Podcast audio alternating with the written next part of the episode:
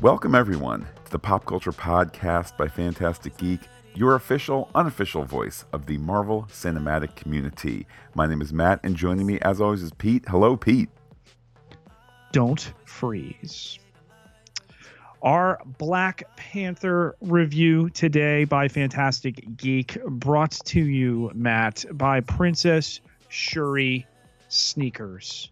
You know, because they sneak. Well done, Pete. Welcome, everyone. So excited to talk the the effervescent, the aspirational, and the downright wonderful Black Panther. Pete, should we head right into our debrief? Well, Matt, let's first talk about what we got coming up, what we've just taken care of. This being the 18th Marvel Cinematic Universe film. Those of you listening, of course, on the Marvel Movie Podcast by Fantastic Geek, know you have access to the 17 previous ones. Those of you listening on the Pop Culture Podcast may not have known even that there's a dedicated Marvel Movie Podcast by Fantastic Geek. So you can listen just to those, you know, with Infinity War coming in May, and this very, very important movie for a lot of different reasons in Black Panther. But we got another show coming on soon, coming back in Agents of Shield, and another one coming back after that in Jessica Jones. Yes, excited. Certainly excited for Agents of Shield as the as the legacy mothership. Equally excited to see Jessica Jones return. She one bad mother who kicks butts all up and down New York City, and uh, so excited to see that show return on International Women's Day. Pete, this is a this is a great time for diversity and uh, have it all there. Agents of Shield, Jessica Jones. Here we are back to to Black Panther, and uh, I'm excited to jump right in. Absolutely. When we catch you up on what went down, and Matt, it's about damn time. It is. Everyone has noted, and obviously, uh, obviously, rightfully so, the uh, the powerful uh, people of color who have made this movie, the women who have made this movie, uh, and then, of course, the uh, the, the, presentation of uh, uh, of African culture, albeit in the fictional world of Wakanda. Uh, but uh, just all that this movie sums up in terms of having a discussion about race, having a having a positive view on race, being a being a movie that has people of color in front and behind the camera, but nonetheless you know, oriented towards a wide audience and on track for a huge, huge opening and a huge, huge success. And uh, here we are, Pete. It's finally here. We get this big budget, nearly all black cast blockbuster, long, long overdue. And uh, Matt, the the credits were in the process of rolling, uh, and you turned to me in the theater and you said, Pete, I said, we have just seen the movie that's going to win uh, Marvel Studios an Oscar for costume design. This uh, done by Ruth E. Carter, just transcendent costume design. That's not to take away from the direction, from the cinematography. This this film shot by Oscar nominee Rachel Morrison. I think potentially there the film can aspire to a number of Oscar nominations, much as Wonder Woman did. Unfortunately, Wonder Woman not getting uh, any of the biggies we had hoped for. But I'm telling you, Pete, in a little over a year from now, this will win the Oscar for best uh, best costume design. I really agree with you here, Matt. Peak Afrofuturism as far as these outfits are concerned. You know, you have the Dora Milaje with their you know, just resplendent reds and golds, um, complete with the uh, the the neck circles, the gold neck circles there. Just the the things from African culture updated as they are in this hyper futuristic, uh, technologically advanced fictional kingdom of Wakanda. It was uh, lush, it was luminous, it was exotic yet familiar to look at, and it just pops every second it's on screen. And I feel like the the cultural overflow uh, for for at least for me as a white person never before have I gone down a click hole on Wikipedia to to research uh, this costume designer, and I'm seeing her influences, which Mm-hmm. range from a variety of African tribes, and I'm learning more about those. And then she's pulling in some other, you know, less, uh, well, sh- shall I say, more familiar uh, references, some, you know, European designers and Donna Karan in the U.S. and things like that. And there's just this synthesis going on, and you're, you know, for me personally, I'm learning about, I'm learning about perspectives and views even when it comes to lowly costume design that I had not before. And Pete, this is what this is uh, less than what you know what what 18 hours after we've seen the movie, and and the cultural cup runneth over. Absolutely. And can I is it too early, Matt, to call this a masterpiece by uh, Ryan Coogler? I think that when you look at the when, when you look at the story, which uh, to me is a perfectly fine story. I don't think that this, you know, this was not the reinvention of the comic book genre for all time. This was, I, nor do I want to say this was a straightforward presentation. I think that this was, this was a familiar way to introduce characters, and not just in a comic book way. I mean, the fact that there's a familial struggle and whatnot. I mean, this this gets to the the basis of of humanity uh, and all of that. But then you layer on all these extra elements that are both simultaneously uh, kind of authentically African or or viewed through a lens, you know, a creative lens, as you said, Afrofuturism and, and things of that sort, and then make it this this mass market appeal, um, but still be able to, to to resonate from its source. That's that's the masterpiece effect there that he was able to direct all of these pieces together into co- into a cohesive unit. This man is 31 years old, Matt. 31. We have, God willing, a lifetime of movies from him. Give him my Star Wars now, please. Give him one. Give him the Boba Fett movie. Give him the Ahsoka movie. Give him a Star Wars movie, please. Kathleen Kennedy, Matt's favorite uh, producer in all of Hollywood, has uh, intimated they've struck some deals that they haven't announced yet, Lucasfilm, and I'm just so hopeful we're going to hear and Ryan Coogler directing this um, because this was a joy to watch. It was a joy to look at. Um, loved every moment of it. The only thing I would say on Coogler, and this isn't even a negative, just I don't know to what degree he, as an artist and he as an auteur, might say, all right, I did Fruitvale Station, which was small and well received. I did Creed, which was obviously a familiar universe, but but of a of a smaller scale than say a Black Panther or Star Wars. I don't know if at a certain point he says, all right, now that Black Panther is done with, now I'm going to do my small, quiet, $8 million movie. I'm, I'm going to do the Ryan Coogler La La Land or whatever that kind of passion project is. a- He can go do with- whatever he wants, man, because uh, I had not seen Creed. I had not seen Fruitvale. Uh, I'm a fan now. Yeah. I'm a fan, and uh, you know, beginning as this does with this 1992 prologue uh, in Oakland, California, and felt felt a little bit like some of the John Singleton stuff that no doubt has to be an influence, where we have um, the character of uh, Prince N'Jobu, played by Sterling K. Brown, um, who is prepared to arm people. Uh, we don't initially realize because of the the accent.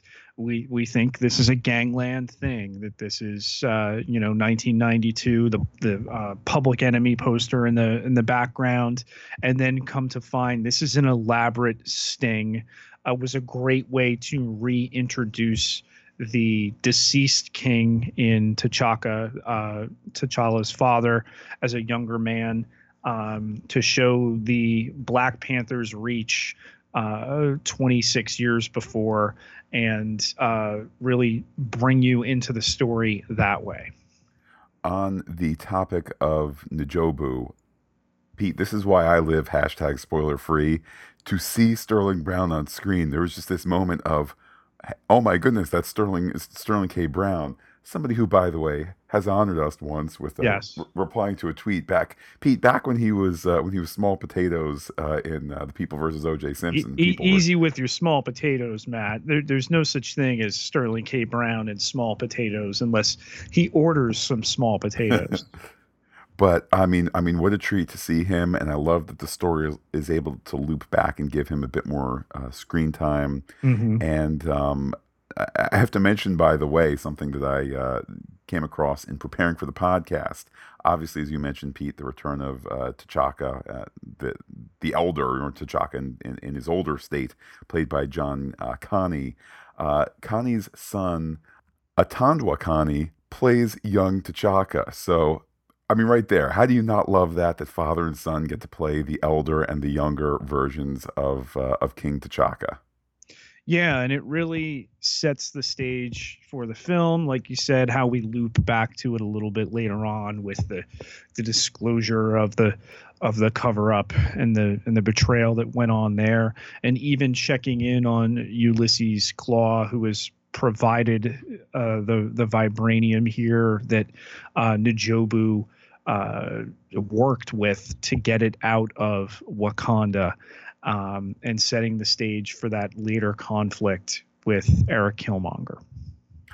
We uh, we also get some more background there on the Wakanda vibranium, um, as well as the uh, the heart shaped herb that uh, that that imbues the vibranium. This is the beginning of uh, uh, of one of the most successful through lines in the movie, which is you can largely watch this movie and not know anything about the Marvel mm-hmm. Cinematic Universe before, during, and after. The only the only little bit being literally the very end, and we'll discuss that right at the very end, in part because it has very little bearing on this particular story.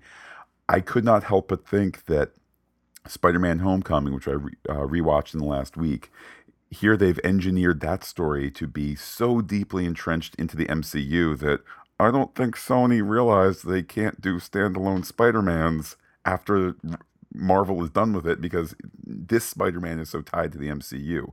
Flip side, you can take anyone to go see Black Panther mm-hmm. and say, well, what do I need to know ahead of time? Because I know that sometimes there's, you know, the Captain America and the Hulk, and where is Hulk? And the... no, just you can watch this movie from beginning to end, and if you stop after the first, you know, stop after the first, um, the the first uh, uh, secret scene there, which now is not so secret because they make these uh, end titles so magnificent to watch. You get a complete movie, the end, and there's no need for any further reference outside outside this story. And I think that's so critical to what this movie and its representation stand for that there's no massive mythos to have to decode to do it. It's it's intimidating for some people. Oh man there's 17 previous films in this series that i got to come in with the knowledge of. You don't. It's going to catch you up. These are designed as standalones. Some are easier to get into than others. This one is effortless. Down to the really stylized way using the the Wakandan tech, you know, almost uh, reminiscent of the effect in Man of Steel with the, you know, the the nanite designed uh, storytelling tech to tell us how the um, you know, with the fathers explaining to the the son in the flashback there how the meteor landed with the vibranium, how the vibranium seeped into the ground, and now we have the heart shaped herb, which gives the Black Panther his power, and boom, you're you're into it.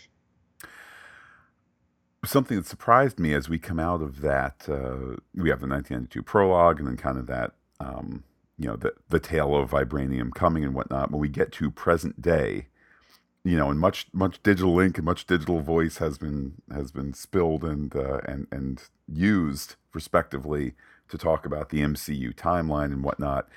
Couldn't help but notice that we have um, the the death of um, T'Chaka is recent. It's within the last week. Uh, so I think a there's a certain point where we all stop nerding out about exactly where things are on the timeline. No, and, no, Matt. I need my timeline to know to the calendar week where they are and in what year. You're 100% correct. We we just need to calm down. I mean, the one in Spider-Man, the 8 years prior, you know, people are still buzzing about that one now that Spidey Homecoming has hit uh hit cable and and people are really pouring over that. I think that'll be made clear with Infinity War. But yeah, we're coloring in this in between time here and that this story takes place then uh, with many many of these characters we've never met yet um, it really interests us we uh, we catch up with uh, T'Challa. Thank goodness, Pete, he's watching BBC News to help give us perspective as to where this relates to other Marvel stories, i.e., the death of his father. We get the tidy expositional news catch up, and uh, they're on the uh, the futuristic plane back to Wakanda. Uh, T'Challa and uh, Okoye flying. Love the tactile way in which, I mean, again, they don't overdo it. There's not like we're going to do tons of, for example, with all due respect to Doctor Strange, that has all the kind of the 3D animation over the hands that show magic. We don't see a ton of that here with her flying. There's just kind of some glowy bits as she holds her two hands up to, to maintain flight and uh, we quickly learn that uh, their plan is to to pull out of uh, of some sort of captivity. Uh, uh, Nakia, who is uh, revealed in the course of exposition, also also has a past with T'Challa. Yeah, and I've been saying it, and having seen the film, and you know the number of people who are talking about somebody we knew as Michonne on TV, but uh, Danai Gurira is just going to be a mega, mega star. Uh, as General Okoye here, uh, the the calm, the characterization, and then you bring in Lupita Nyong'o's uh, Nakia, this um, this spy. Uh, somebody who's who's undercover in this operation, and all three of them team up in her extraction before bringing her back to Wakanda so she can be there, the ex of uh, T'Challa for his coronation. Given as how they they need to check so many boxes here to introduce characters, to introduce the world. I mean, I know we've gotten it a bit uh, referenced in Civil War and then in the secret scenes in Civil War, but you know they need to introduce the story properly here and you get all that step by step with the two of them uh, before too long princess shuri is uh, is introduced and her effervescence as as a creator as a scientist as mm-hmm. an as an intellectual person uh, i must confess pete the one thing at least if if you believe the Wikipedia. It did not read to me that she was 16, which is the claim on Wikipedia, but certainly a certainly a young a young woman who's filled with brains, filled with uh, passion for her country, and uh, prepared to uh, to help the Black Panther. Uh, you know, with uh, with her her Q like tech, if we can make a James Bond reference this film does such multiple service first in the representation of Africans some American, some not. And then uh, in terms of the women, you look, this is just a who's who of strong, excellently portrayed uh, African women. Um, Lupita Nyong'o and now uh, Letitia Wright here. What a what a great character for a young girl uh, to see on screen. Um, when has there been another character like this, Matt? Uh, a young African techie type of girl. Uh, her brother's keeper here with the gadgets, the the the Q, and then a little Tony Stark mixed in there. Funny, savvy, smart. There, there's there's a, a, a thirst for this, and we're just starting to slake it.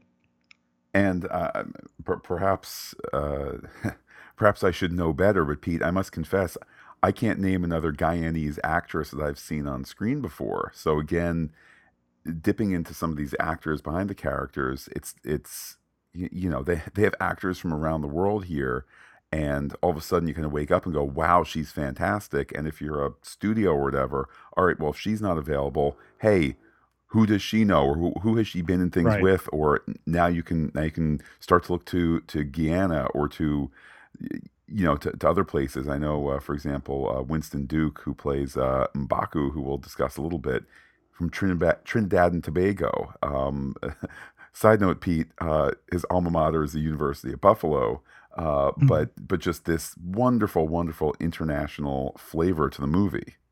Yeah, and by the time we have the coronation about to uh, occur here, the the great scene with the boats, and then the uh, the kind of like the the little procession as they're on their way there, and we've had the exposition of the the four tribes and the four tribes are are down with T'Challa. They're not going to challenge him, but you knew that other tribe, that Jabari tribe, headed up by M'Baku, because there's some some intrigue in the Wakandan kingdom, was going to lead to a challenge.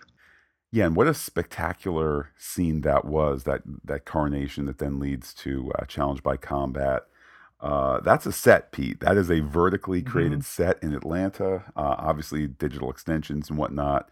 But just, I mean, again, here's what happens when you bring new people in. I know that Ryan Coogler had um, had said to Marvel, you know, like I'm keeping a lot of my people with me. I'm keeping my my longtime, uh, you know, music composer and and cinematographer and so on and so forth. Uh, in fact, I think he even had a quote somewhere that was like, the Marvel movies look the same because they're all done by the same people back at the studio. And I don't even think he was meaning necessarily that as a race thing. Just, right. yeah, I think back to Civil War, which has so many strengths, but the color is faded and it's edited too quickly in, in some fight scenes and things like that. And you get this perspective in Black Panther in addition to the the the racial end of things you get this artistic perspective. The colors pop the sets pop it's new blood to bring in this story that also then benefits the new location the new characters and the diversity and, and so forth. Yeah and between this waterfall set you know just laden with people in really interesting and evocative outfits based on real African tribes. You know, the one guy with the massive, uh, you know, lip ring uh, that his has circuitry on it because they're in Wakanda and it probably like controls a a drone or whatever it would. And then you have the fight which sets up the concept of okay, when this happens to a Black Panther, they strip him of his strength and it's purely man to man. And then you take the heart shape herb and they bury you to uh, to to come back with that strength and and you you have the the vision uh, which sets up nicely again to introduce reintroduce uh, Chaka and uh, to bring in that aspect, and and later with the the other challenger as well in Eric Killmonger. And indeed, you kind of sort of get it a third time when uh, when T'Challa is buried in the snow and, and mm-hmm. has that vision. So I just love that a it's evocative on its own, just as the process of crowning the new king, but that we're also laying story track for it to be repeated two more times uh, is you know I guess from what I'm trying to say is it does not appear to be, oh, we're setting up story stuff for later. This is Chekhov's burial thing for later on. It just it stands on its own and then gets revisited and revisited. And by then, Matt, it's time to go on a mission here. We're gonna go finally bring back Ulysses Klaue, who's eluded Wakanda for a lot longer than I think we all assumed when we initially saw uh, Age of Ultron. I mean, what now? Three, four years ago? Three years ago. Yeah. Certainly, the notion that he's been he's been escaping them for thirty years. I would have I'd have to rewatch the movie to see what the story benefits are of going back that far. Maybe that gets you back far enough for some sort of collision course with the Captain Marvel movie, and it's just a real sly setup without calling attention to it. Maybe it's just the weight, as is mentioned in this movie, the weight of, you know, uh, T'Chaka could not get this guy for so long, and it was it, it was a it was a shame for that king. Um, I do kind of find it a little difficult to imagine that this this great technological uh, country couldn't track this guy down uh, for 30 years. Flip side, if they're also trying to keep themselves completely hidden, I guess right. I guess that's you know I can see how how it works out, but the 30 year number certainly surprised me it seems an issue of will from one king to another, and then immediately this Black Panther is going after him. He's friends with W'Kabi, whose parents were killed at the border while uh, Klaue was getting away with the vibranium. So th- th- this is a sin on that family that T'Challa is looking to right to fix. And we go on this sting operation. It's it's in the the Korean club. It's it's James Bondy. It's uh, it's slick. We've got um, Danai Gurira in the uh, the wig there when we know that she's bald, and the and the humor on top of that that it, th- this thing is on top of her head. And what do you know? We introduce kay Everett, reintroduce, I should say, kay Everett Ross in Martin Freeman quickly, just wanted to mention you mentioned uh, there's a James Bond feel to it. How about this? When Ryan Coogler is done with his small personal movie for which he'll mm. win an Oscar or something, then he goes on to do Star Wars. And when he's done with that, he wants to hop over to James Bond. He's got chops for all three. With Idris Elba as James Bond, Matt, sign him up. Again, this guy in May, he's going to turn 32. I mean, this, yes, you know, yes, many people have seen Fruitvale Station. More people saw Creed. This is this guy's introduction to. I was gonna say the rest of his career. He's got three movies to his to his name, Pete. I mean, this guy this guy is the future of uh, of, of, Hollywood in a ton of ways. Um, ultimately, though, we have, uh, as you said, Pete, we have this uh, this meet that has been set up between Ross and uh, and Klaue for for there to be a buy and uh, Klaue's certainly, pardon me, Ross is certainly aware that uh, T'Challa is there, and, and Ross pleading just this this buy, which is not happening officially. Let it happen, and I'll owe you later on. Um, which I think is kind of a nuanced kind of you know political statesmanship kind of thing, but uh, T'Challa wants nothing of it. He doesn't, and um, with all of our main pieces uh, in the area and then some remotely we go on this uh, chase that we've got Shuri in the uh, the VR uh, car there doing it. We've got the suits. We've got the girls giving chase. It's just a great set piece early in the film. Um, I thought a lot more of this film would take place away from Wakanda. I'm so glad it didn't. And you have such wonderful intrigue that goes on there. But this added a layer to it in that here they are out in the rest of the world. Um, T'Challa is ready to end it at the end of the chase, and you have the women who are bringing him back into the, the reclusive idea the world is watching the casino fight really really well shot. I suppose we should mention before the fight breaks out we get the stan lee cameo who's just mm-hmm. gonna take those chips and keep them over here.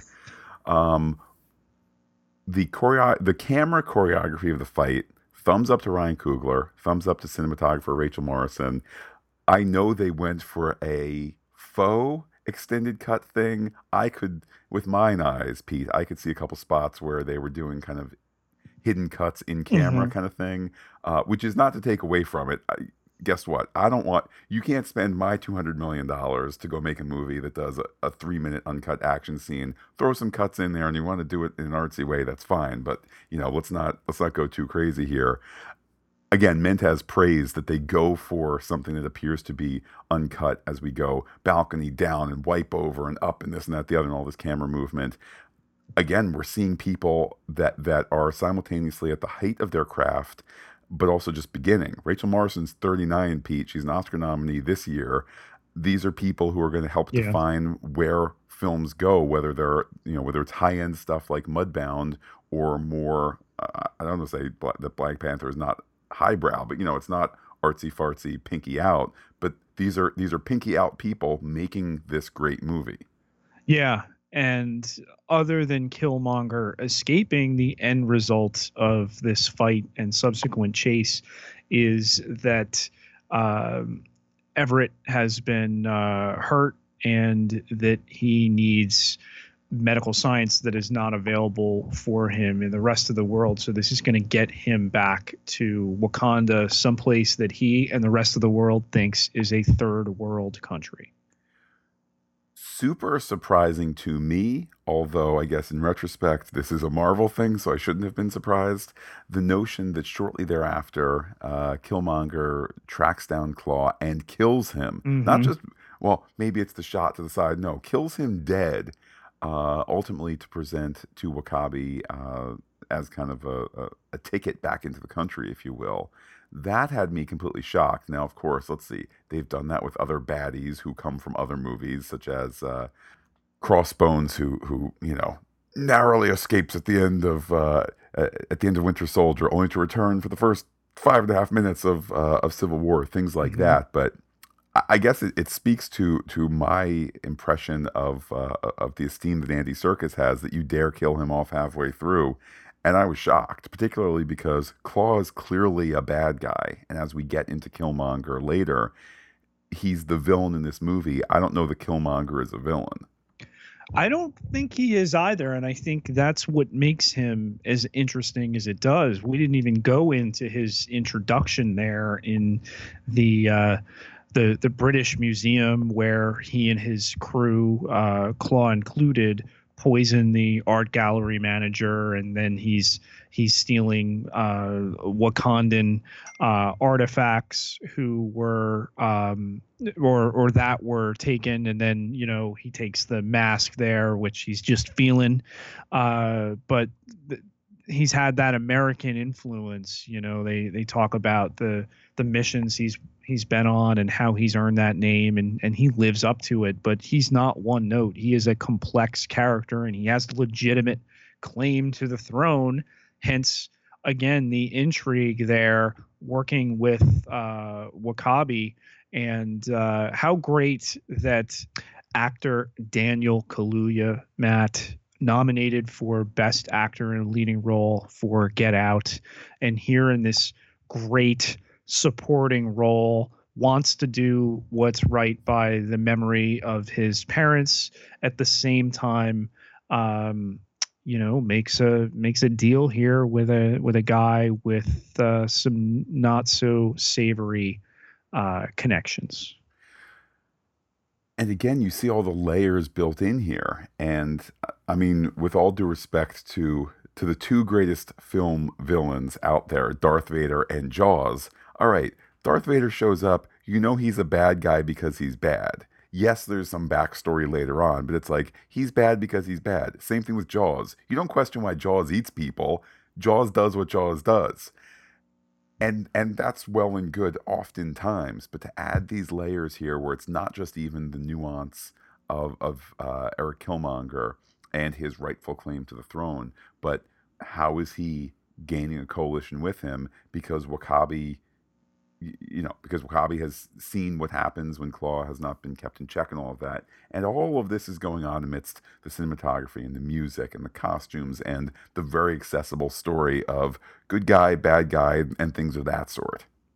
Right, which ultimately leads to that challenge for the throne, and we have the fight, and we can tell the beats. It's it's okay to write by number here, that it's not going to go uh, T'Challa's way that he's uh, injured. That um, the Forest Whitaker character Zuri, who, who's you know great in the limited role that he's there. He was the one on the sting operation who turned on Killmonger's father, and uh, how everything was covered up. And we have Killmonger win the throne. We have him take over, and Michael B. Jordan in this role. You know, a lot of talk that he's he's right there with Loki as far as uh, Marvel Cinematic Universe film villains are concerned. Until we meet the the purple guy in May in a in a real feature uh, mode, but. Uh, I don't think of him so much as a villain. He he comes across here other than his mission, which is let's let's arm uh, two billion Africans all over the world and and have them lash out in in anger and hatred for you know centuries of mistreatment. um, which is antithetical to the to the Black Panther's mission to the heart shaped herb as symbolism. Um, but he truly doesn't come across as a, a cut and tried villain. I, I doubt that most viewers w- would go for a one for one. Oh, I am literally for arming billions of people for for all out war. Uh, but I think the the aesthetic behind it, you know, in, to whatever degree we have the comic book veil and the sci-fi veil and whatnot, um, I may have a little bit of a difficult time fully understanding the perspective of Killmonger and how he wants to do that. Again, even through the comic book veil, but that's okay. You know, he he's not speaking to me, Pete. He's speaking to people who who you know who know oppression and, and Mm-hmm. etc. So, I mean, again, I'm not going to take word for word. He is instructing viewers to take up arms against you know so on and so forth. So, since that's not the case, that message of hey when when are we going to put the brakes on and really make a change here? Because we can with the with the proper tools hopefully tools of peace and tools of intellect and whatnot but you know when it, when is the time going to come? How about now? Uh it's difficult to argue against uh, particularly when they're going on the nose enough to just make sure that you're not losing the truth behind that comic book veil. And when there is reference to colonialists and things like that where Mhm. Again, they're walking this really wonderful line, and it seems effortless to make the metaphor clear when it's clear, and when it's when it's you know purple space rock flower stuff, that's clear too as as you know being more fictional. Right. And by the time it fractures our key group, of course, Okoye being loyal to her, her country and to the throne, she's going to stick it out and stay with uh, Killmonger. And then we have uh, Shuri and her mother, played by Angela Bassett, and of course, uh, Nakia going on the run there heading towards the mountains to the Mbaku for uh you know for succor for assistance for the the ability to uh hide and that we bring T'Challa back into it that they found him that they have uh kept him on ice literally. And uh we have one heart-shaped herb left. We'll talk a little bit later on what that could mean in the overall you know long form story but that are able to bring him back. I, I I love that the story takes the time uh, to visit the Jabari tribe in their in their mountain environs. I mean, j- just such great set design. Again, the costumes here for Mbaku are fantastic. Uh, those not in the know, you know, Mbaku in the comics has the, the comic book name Man Ape, which uh, I think all involved agreed does Yeah. not need to make it to the movie adaptation, but uh, nor do we need a man dressed from head to toe as a as a gorilla. But the fact that the costume retains that on the arms and in some of the in some of the costume there without, you know, presenting it in a way that would not be appropriate for for for the transition to film, um, you get all that power, and I mean just that fantastic interior of the set and the exterior with the the gorilla uh, uh, sculpture seeming to hold up the uh, the, the the point of the uh, you know the, the the end of the uh, the building there. I mean, it's all just it's fantastic on its own. Then you add in all the story stuff where he really is starting to come around, and we have this fifth tribe that you know has has been in opposition. But let's face it, if it's supposed to be the five tribes of Wakanda, there is also that kind of missing piece of Mhm. when the five come together, you can be stronger and all of that. And uh, and that sets up perfectly the end of that final battle where they come and help save the day, and you really get the sense that the five tribes are now united. Yeah, I if there's a little weakness in that battle in that the the two CGI suited characters wind up on the on the train platform that Techity Tech makes their suits kind of disappear and then And they're at key able moments, to their masks disappear. right right and able to pierce it that's fine you're not coming to this film for that one scene. You're coming for everything that this represents. And obviously the black panther needs to win in the movie called black panther not Killmonger. And he takes him out. But the rhinos and the Wakandan uh, gunships and everything that went along with it, even Shuri with her her Panther blasters there that she's able to uh, to use. It it's it's fun, it's fast, and again, it's so overdue. Let me mention, I was surprised that they killed off Killmonger. I mean, the story had you right there. Yeah. It's you know like no, uh, you shall be healed, and then you know whether it's put him in prison or just story story time out or whatever to have him return to have him be the Loki. For them not only to have the conviction to kill him off, so the story has to pay that pound of flesh, but then to really, you know, that I mean, such an evocative line, him saying that he wants his body to, you know, he wants to be buried at sea to join his his brethren who jumped off the slave ships those centuries ago. Yeah. I mean, you know, that that's not my cultural experience, but that that hits me, and that's just it's such an incredible, incredibly powerful ending, and it makes the character better throughout because now you say we had him for the one movie, and that's it.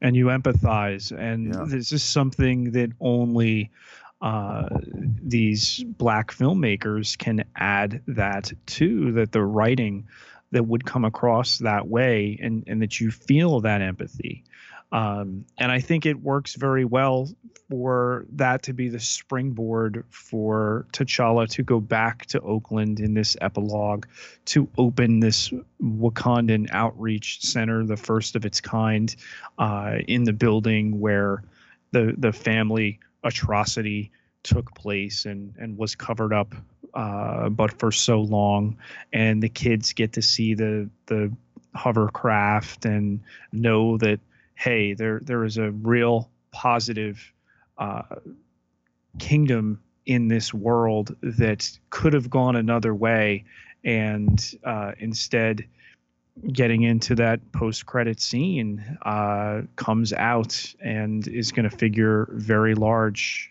for the future. certainly uh, i mean what you get with these last two scenes uh, by which i'm referring to the final scene before the credits and then the first you know the first official post-credit scene you get this notion of a nation's responsibility a Mhm. community a, a sense of community i don't want to i don't want to say you know any one community but the sense of kind of global community um, that wakanda as a as a nation of resources must look out for these people and must help you know must help people.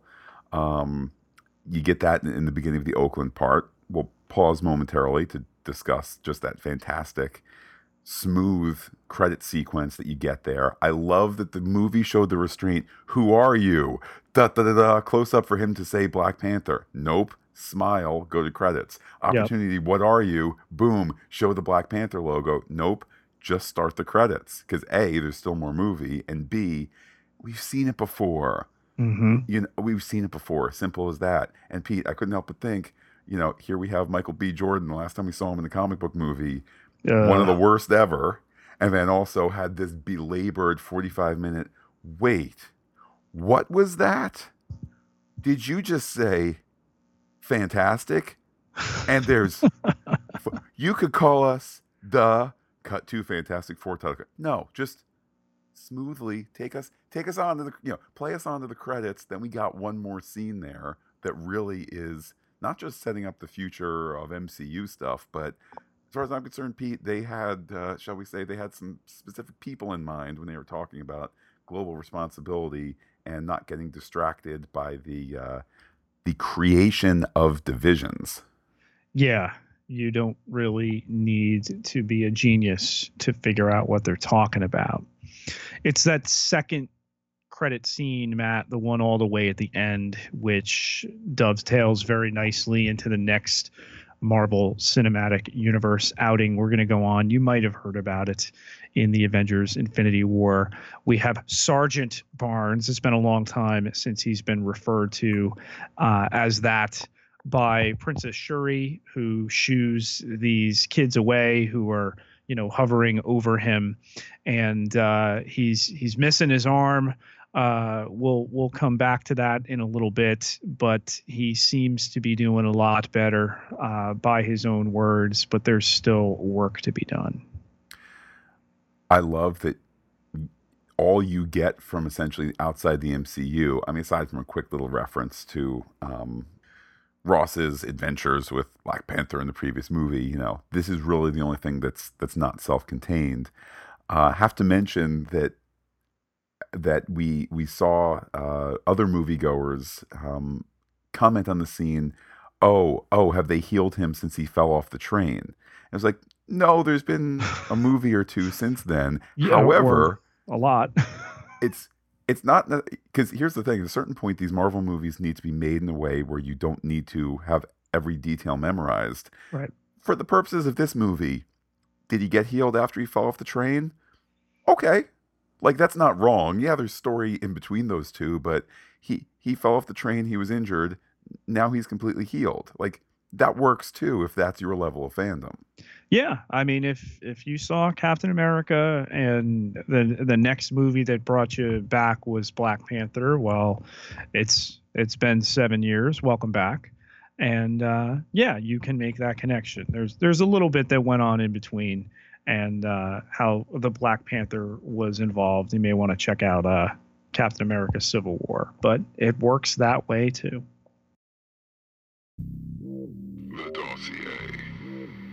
A detailed look at our bad guys, Matt. Let's begin at the beginning with Sterling K. Brown's Prince N'Jobu. As we come to understand his character, um, again, it's from this perspective of all of these resources are, are in Wakanda, and the decision is not to help those in need, whether it's other Wakandans outside the country, whether it's other people of African descent, whether it's people in need in general uh, who could benefit from the technology. And he's presented as a villain. Um, I think we come to realize, though he wants to achieve this this help and this freedom through violence, which maybe you know, maybe not all of us are cool with the message of we need to be doing more to help. It's difficult to argue with that, particularly when you look at the resources that Wakanda has.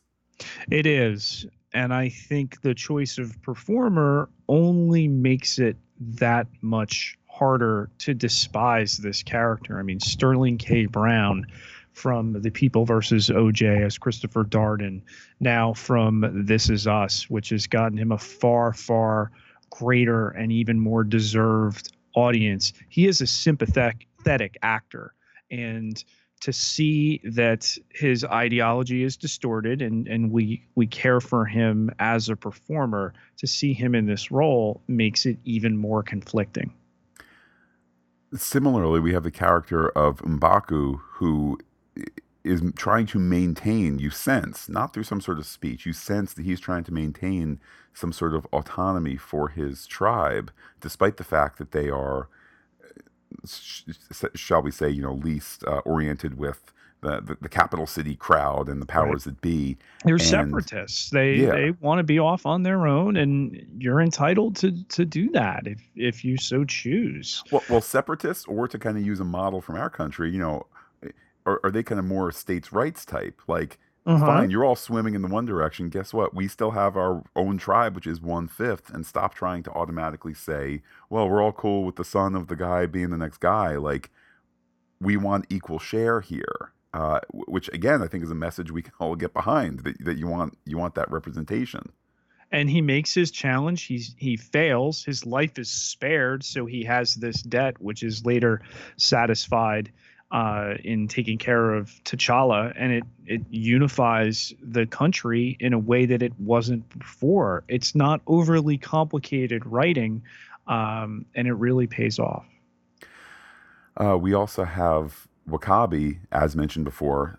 You can understand his perspective there, and uh, I mean he's maybe given less. Um, less story business. He has a ton of screen time, which is great, but kind of you know there's less of that story arc that that Mbaku has or Prince N'Jobu has, but you understand where he's coming from and, and his strength and his power uh, back that up, particularly when he's willing to when he's willing to change with the changing leadership and to to stick with not just the tradition, stick with what we can assume is kind of the, the laws or the constitutionality of Wakanda. That all right, there's a new king, and this is also a king whose message he's sympathetic to, and identified early as General Okoye's lover.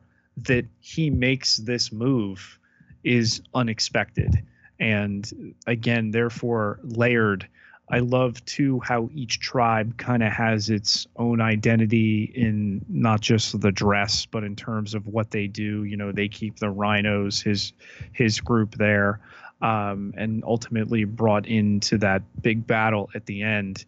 And again, in uh, Daniel Kaluuya, to have this coming out this year, last year, and and then into this year between Get Out and now this, I think we're going to be seeing him in a lot more to come. And as mentioned before, I guess we won't be seeing more of uh, uh of Killmonger. Just I mean, wait. So, so is that going to not give me my entire movie of origin story of of him as Supreme Leader Snoke and and everything he was doing behind the scenes, Matt? um, you know what, Pete? I guess that there's the possibility of a Klaue Killmonger flashback something or other. Uh, and and I say that somewhat in jest, you know. Remember Disney, when they did one shots? Well, and if Disney wants to be creating stuff for their um their forthcoming streaming service that won't be Hulu, I mean, I wouldn't say no to a talky, character driven, some action scenes, you know, uh, 75 minute one shot or half hour, however long you want to make it, you know, Klaue and Killmonger, you know, not attorneys at law, but Klaue and Killmonger, you know, you know, B- Bonnie and Clyde style. Like, sure, let's let's do that. But for the purposes of this story, no, we don't need to do that. We don't, um, and it it gets it across just as much as it needs to. Serkis eats up the uh, scenery in every scene that he's in. I love the the the SoundCloud uh, joke in uh, in Korea there with the entourage and everything else, wanting to give uh, K. Everett Ross. I keep saying K. Everett Ross. It's Everett K. Ross. Excuse me. uh, the the link to his SoundCloud, um, but he fulfills his purpose, and then we get him out of the way so we can focus on who we're really meant to, and that's Eric Killmonger. Pete, how would you like to dig deeper on this uh, this multifaceted story villain that we have, though not a villain to me? I think that we're even having this conversation shows how successful the character is. Is he the best Marvel Cinematic Universe villain since Loki? He he certainly is the most sympathetic, and a lot of Loki's fun is because he's a naughty boy and not necessarily because we we kind of really dig his his uh, his perspective.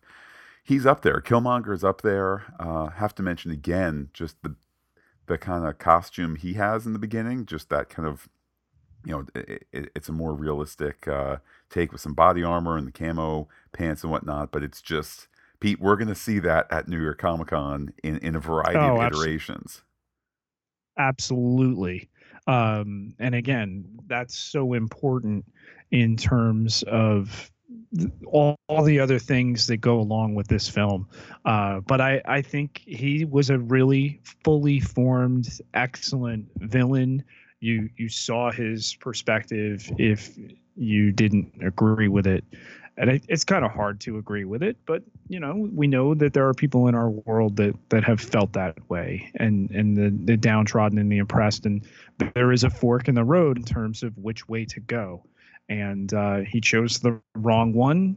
He he, he gets his comeuppance uh, but damn if michael b. Jordan doesn't eat up the screen every moment he's on it welcome to level 7 time to analyze and theorize. Matt, let's start with the heart shaped herb. What exactly are the powers of the Black Panther absorbed from it? And are they all gone now since they burned the grove and he ingested the last of it to come back from near death?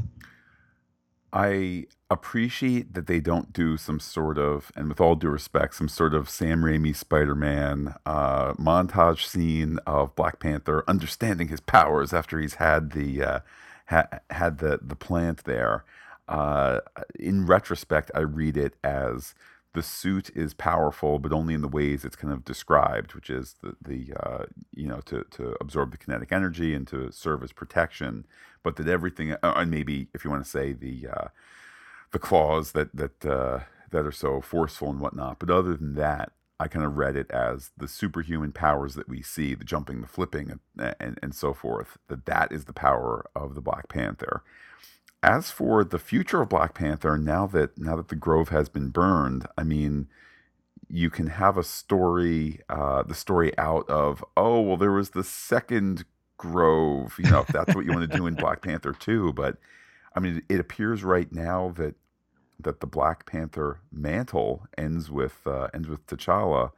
Obviously, that's not going to work super long term. Although, not for nothing, he's you know we're probably going to have Chadwick Boseman playing Black Panther for you know a decade or two. So I Let's guess that's hope. just a problem to be figured out well later on. Well, speaking of decades, Matt, how interesting that they purposefully revealed for the first time Ross is an ex Air Force guy. If only Marvel had a movie about an Air Force pilot set in the 1990s coming out. All right, so we spoke earlier about checking of boxes. Let's check in Captain Marvel. We'll have young Samuel L. Jackson. Wait a minute, Pete. Worst comes to worst, they can use the de aging software that, wait a minute, Industrial Light and Magic, a division of Lucasfilm, a division of uh, the Walt Disney World, or the Walt Disney Corporation, has used so successfully on, um, wait a minute, a variety of other Disney properties like Pirates and uh, with Tony Stark in Civil War. So they could de age Samuel L. Jackson they could keep Hayley Atwell, her her her wonderful rosy self, maybe age her up a little bit. Pete, you could do the same thing with Ross too. So let's imagine some sort of, you know, some sort of black-haired Ross with a mustache. Some sort of I mean, Samuel L. Jackson is eternal, but whatever you need to do to him to make him look a little younger, um, I don't know, probably just somehow do some sort of 90s suit or whatever, I don't know, but you could have the three of them uh, be be in Captain Marvel in supporting roles and it would all fit it would all work and it would all be wonderful I have one for you, Matt, and it comes courtesy uh, my brother, friend of the podcast here, Kevin, who is watching uh, Black Panther right now. If you're hearing dings, it's because he's texting me and not watching the movie, which I've told him to go back and watch. he wants to know how Killmonger got his vibranium lip tattoo if he was born outside of Wakanda. well i mean i think all you need is a little of the vibranium ink and a uh, a vibranium needle thing. I don't know. My wife watches the tattoo shows in the house. I don't watch those shows.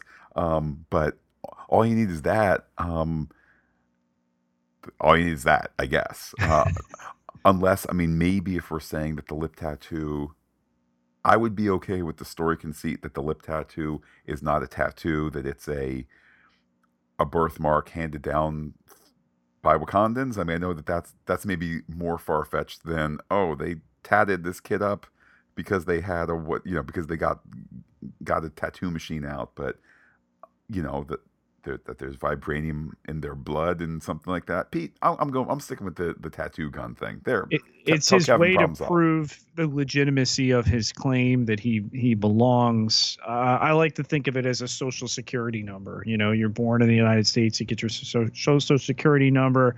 Uh, he's got dual citizenship, so so there you go. Last one from me, Matt. Uh, Bucky here. Call me Bucky at the end.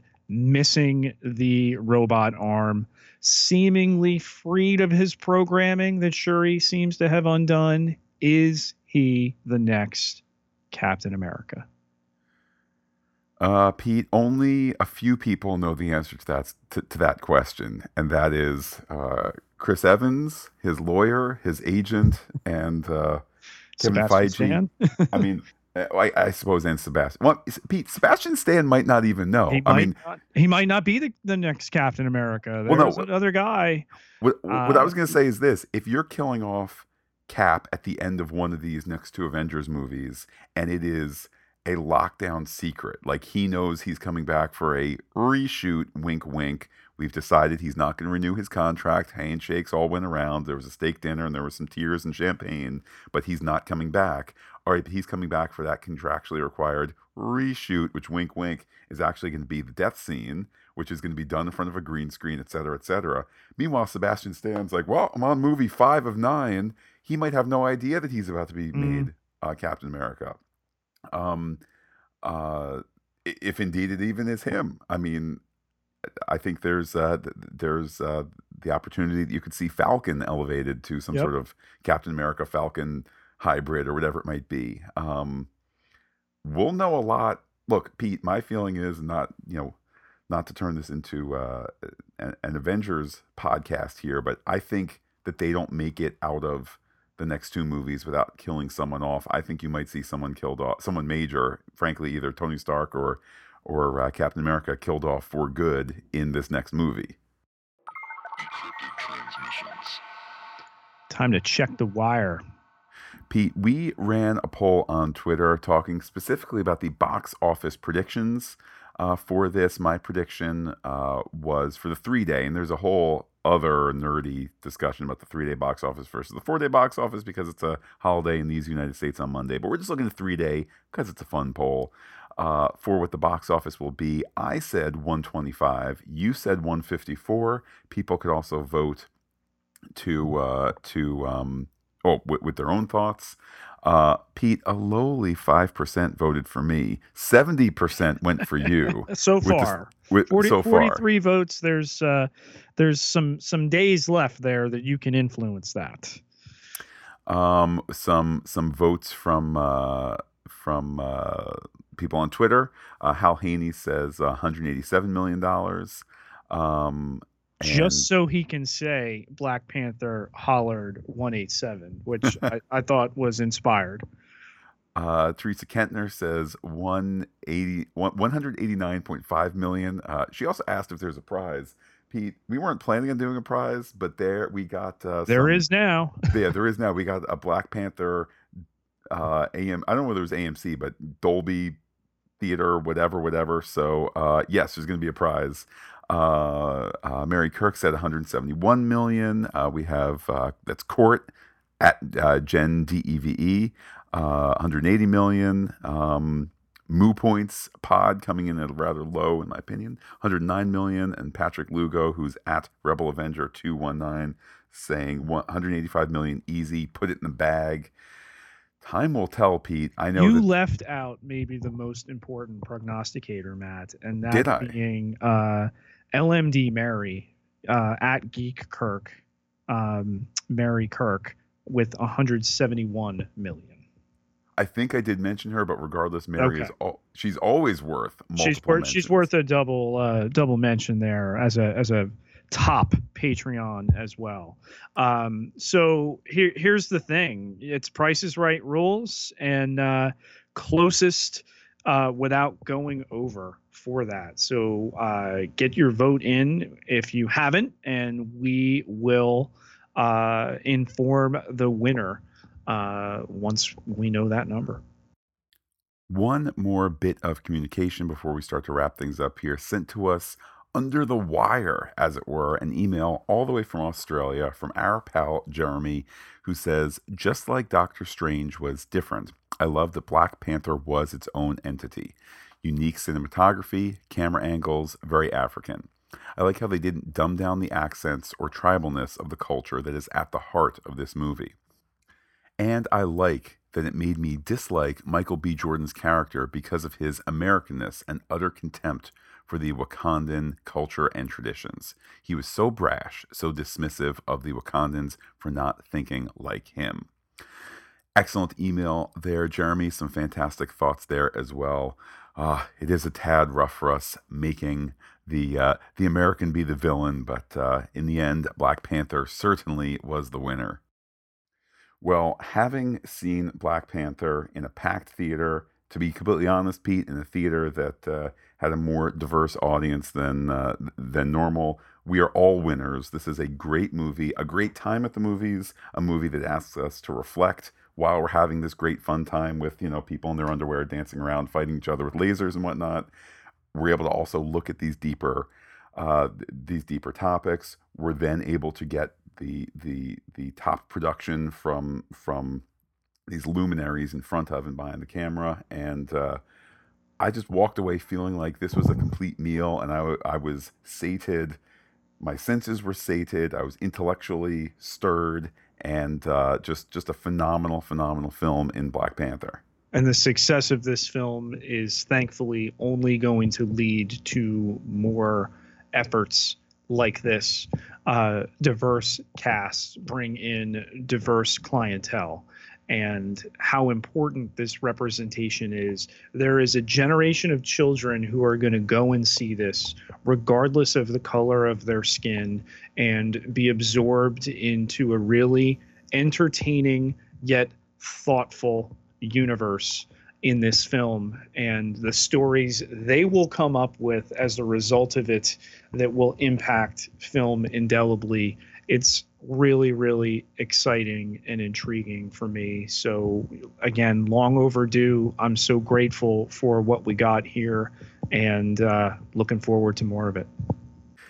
Pete, we cannot start to wrap things up without thanking everyone who supports us on patreon.com slash fantastic geek. It, it makes what is going on possible. It makes future things possible. Pete, it even makes the future secret thing possible that we're mm-hmm. not going to mention quite yet, but we locked in earlier today. More on that, pop culture podcast listeners.